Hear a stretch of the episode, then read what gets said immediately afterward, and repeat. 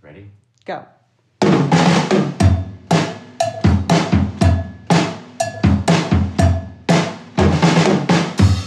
Hey everyone, this is Heather Whaley. And this is Frank Whaley, aka Frankie Lloyd Do Right, aka Franklin Punchable Roosevelt, aka Frankie the Bird Fidrich, aka AC Cowlings.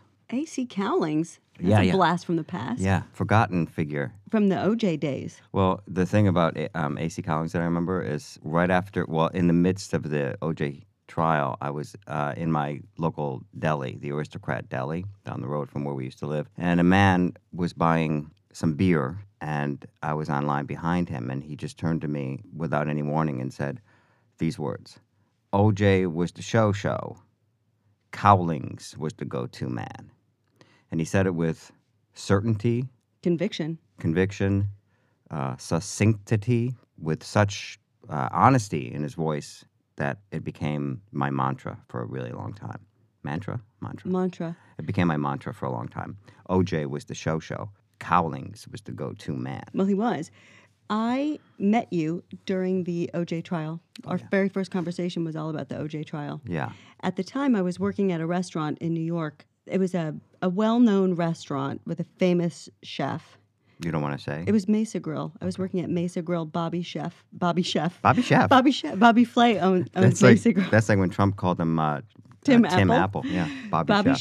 Chef. Bobby Flay owned Mesa Grill. Frank Actor. my very last night of work, uh, just before I, I left that job, I was told in advance that I would have one table, and it was a VIP table. My whole section would be this this one table. Now it was a Saturday night, and at that restaurant on a Saturday night, I could make six hundred bucks.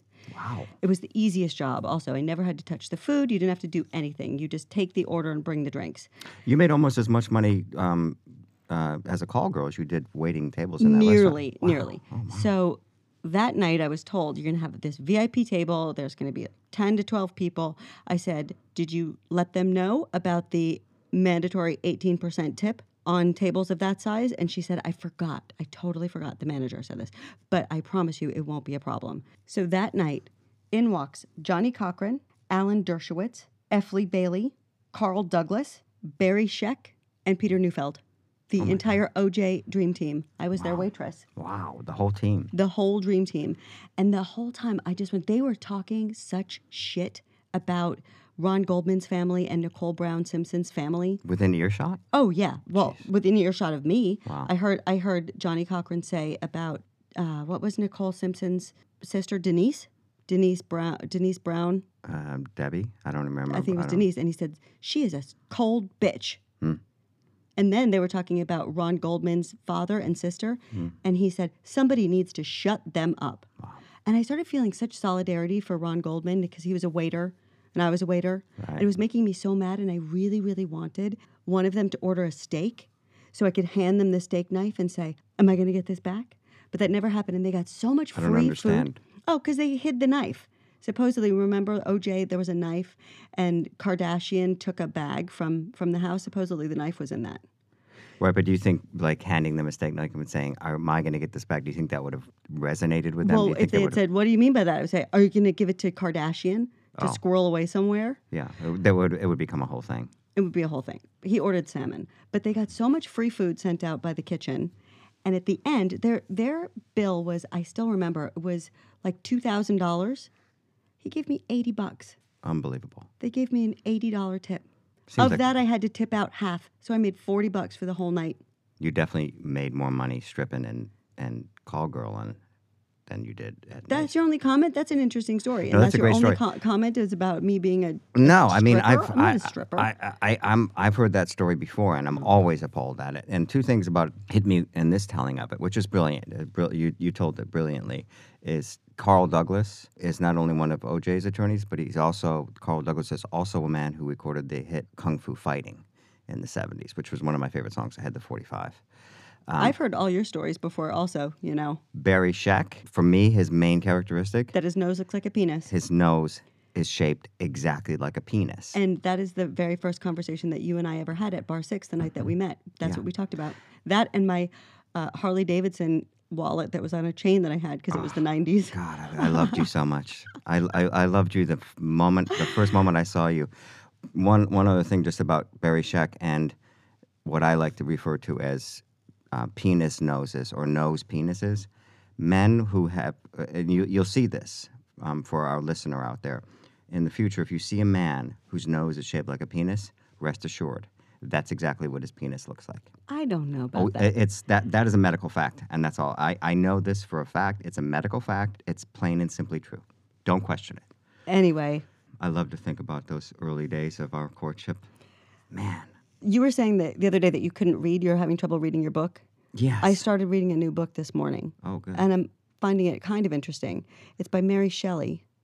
I just said Mary. It's by Hmm. Mary. Mary. It's by Mary Shelley. You know her. She wrote Frankenstein. Hi, Mary. Mary. Mary. I know I can't say it. Mary. Mary. Mary. Mari. Mari. Mari. Mary Shelley wrote Frankenstein, and she also wrote a book called The Last Man. And The Last Man, this is why I'm finding it interesting to read, is that it's a book that she wrote. It's like a science fiction book. It takes place in like the year 2070, and it's about a plague that has like ravaged the earth and killed off everybody. And there's all these like climate disasters that happen also. That's not the kind of thing I want to be reading right now. But it's kind of interesting because Mary Shelley wrote it so long ago, and Yeah. here we are. I know, but we're living in it. Why do you want to read about another another account of it? But hey, look, look, different. For some strokes. reason, I'm having trouble reading anything that is not about either this plague or a different plague. interesting. Yeah, it's hard to break this bubble. It seems like nothing else matters. Well, nothing else does matter. We, This we were is- watching the Real Housewives of New York City last week, Oh, that matters. and they were talking about they were just making like sex jokes, Sonia and Tinsley, Mm-hmm. and I thought, who cares? I know. Well, people could say the same thing about this this broadcast we're doing. Sure. Do you think Dorinda is in the Berkshires? Oh, I'm sure she is. Yeah, she's she's And the safely up fish there. with the, the fish room. Remember the fish room? The whole thing with her. Nobody wanted to sleep in the room that had the big fish on the wall. yeah. Ah, those things seem so incidental now. Remember when Andy Cohen first said that he had tested positive for I coronavirus? used Mm-hmm. to The- think that was a publicity stunt. no, but the first thing I thought of was Andy Cohen, Dorinda, and Hillary Clinton all doing shot skis like the week before. I know. God, it's amazing. I mean, as contagious as it is, it's amazing that, m- that like the entire uh, Real Housewives franchise is almost All the dead. housewives. It's- yeah. I wonder how many people have the virus but are either don't know it or not reporting. A it. lot, supposedly fifty percent. Yeah. I feel like I have it, to be honest with you. And this is I- maybe. I I'm hope- I knock- hope- Knock, hope. knock, knock, knock on wood. I feel like I'm one of those people that, like George Stephanopoulos just came out today and said that he's been tested positive, but he feels fine. If you could be quarantined, like lots of people are saying, like who's in your quarantine house? There's like a game that's going around. But if you could pick one person that you would quarantine with, besides Fauci, besides a doctor, You Well, no, besides me, just love Like, I'm making thinking- 24 straight, Oh my 24 God. 7. Jesus. I'm thinking Martha Stewart. Oh my God, that's the w- least. No, Martha is giving awesome tips and advice on her social media. So you'd be in her house. I would be in her nice house in Bedford, and she would be making amazing foods. And she's got tons of chickens. She said on Instagram the other day that they had 68 eggs from the hen house that morning. What's she going to do with 68 eggs? Oh, I mean, yeah, you could. Choo- I mean, you could choose Martha Stewart because she's got like a you know crush groove house and everything. And but she I would, be making cocktails every day, like at five o'clock. I would choose the rich, richest person in the world. That way, you get a bowling alley in their house, a swimming pool, like you know, indoor gym, all that stuff. Our brother in law's brother just moved to Boston and didn't have any furniture or anything like that, was setting up his new apartment when he got put on quarantine. and Oh, so that's he's in awful. like a blank box. God, You'd go mad. today it was pouring down rain here. A couple of things happened. I'm gonna toot your horn a little bit here, so to speak. I'm learning that you are a person who can do anything. There are two types of person in this realm in this regard. A person like me who s- dives into something they've never done before and says, "I can't do this," and then there's the type of person who says, "How do I do this?" and figures it out. That's you. Yeah, it is me. And that's one of the many things that amazes me about you and that why I'm so lucky to, ha- to have you because there's nothing that you can't do.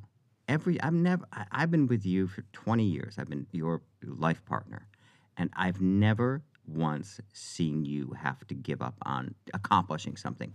You figure out a way. That's true.